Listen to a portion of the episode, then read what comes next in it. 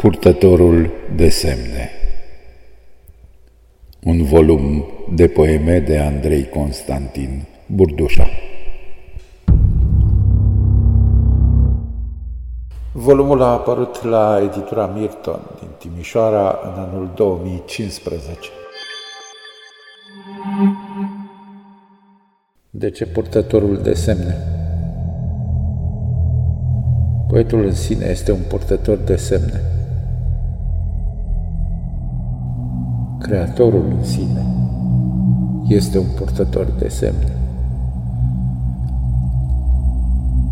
Diferența dintre oamenii de rând și creatori este tocmai aceasta. Creatorul aduce, creează plus valoare. De aceea ei sunt purtători de semne. Mai ales poeții. Poeții sunt purtătorii de semne, de fapt.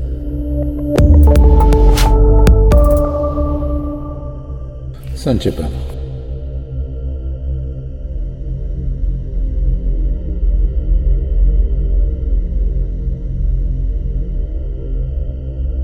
Botezul cuvintelor mele.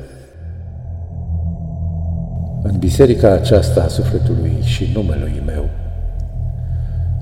am intrat cu trupul muiat de ploaia rece a unei primăveri târzii și mi-am botezat în mumă lumina cea pătrunsă de duh și har. Și părinte acest preot ridicându-și brațele într-o rugăciune.